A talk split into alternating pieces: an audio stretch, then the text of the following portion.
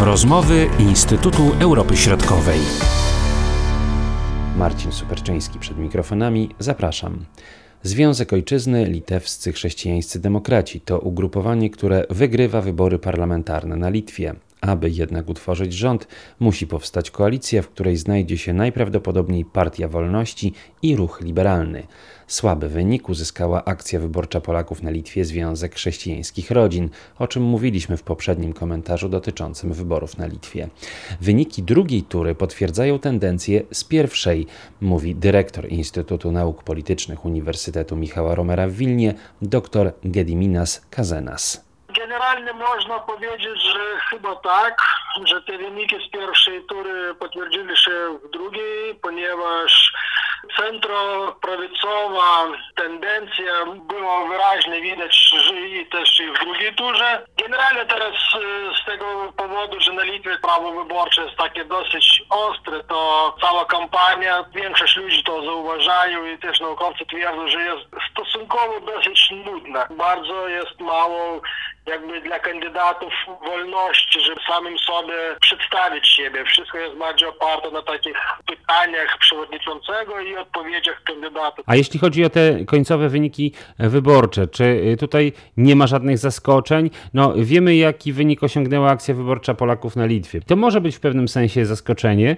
y, porównując do poprzedniego stanu posiadania tego ugrupowania. Natomiast y, jeśli chodzi o partię zwycięską, tutaj chyba nie ma zaskoczenia. Przede obawy to były, bo wiadomo, że ta prawicowa partia, Związek Ojczyzny, Związek Litewskich Chrześcijan, jest tam taka, taka obawa, że w drugiej turze e, wszystkie opozycyjne siły po, po prostu jednoczą się i wtedy oni przegrywają. I właśnie taka obawa była, ponieważ bardzo ta wyraźna tendencja była widać e, w poprzednich wyborach, e, że tam po tak się nawet mówi, mówi się, że wszystkich kandydatów z TSLKD po prostu zniosło w, w drugiej turze.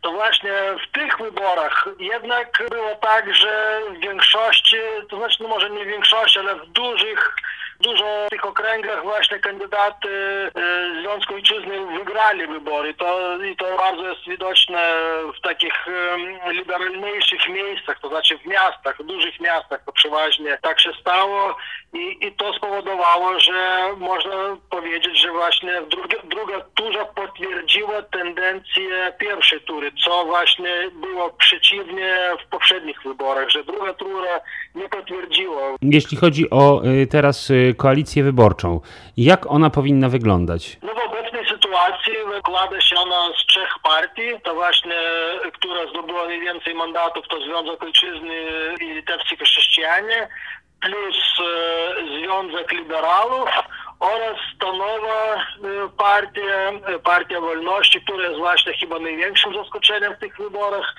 i to ona jako, jako trzeci partner w koalicji. Te trzy partie powinny mieć trochę ponad połowę. Większość powinna być tak zachowana. No i ewentualnie, jeżeli tam się nie ułoży coś w negocjacjach do koalicji, ale, ale chyba jak widać wszystkie strony taką chęć deklarują, ona jest no, widoczna i myślę, że, że się jednak dogadają jakoś. Jeśli y, chodzi o kierunki polityki litewskiej, jak one będą wyglądały? Jeśli chodzi zarówno o politykę wewnętrzną, jak i politykę zewnętrzną, czy tutaj będą jakieś znaczące różnice w porównaniu do tego, co mamy właśnie do tej pory? Co chodzi o politykę zewnętrzną, to tą polityką zagraniczną, to nie powinno mi się zdaje większych takich zmian być. Może, może tylko, że powiedzmy tak e, bardziej wyraźne, może niektóre kwestie będą reprezentowane, chociaż też nie tak do końca, bo jednak ta polityka zagraniczna teraźniejszym, ale już w poprzednim rządzie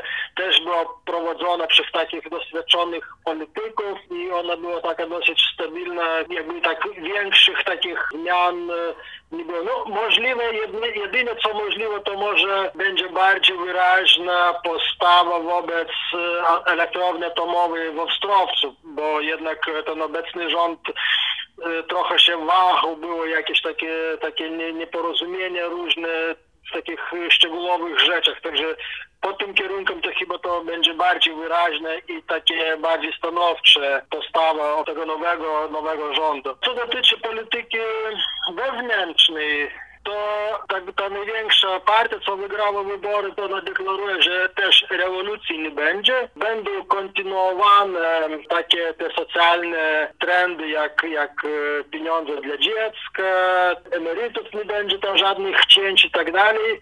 Chociaż jak oni też powiedzieli, że możliwe, że to trochę będzie rewizja niektórych podatków, i niektórych ograniczeń, e, przede wszystkim co się wiąże z regulowaniem sprzedaży alkoholu na Litwie, bo, bo ten akcyza to jest ona taka dosyć drastyczna i mieszkańcy z e, przygranicznych terytoriów e, na zakupy wjeżdżają właśnie na, do, do Polski, do Lotwy.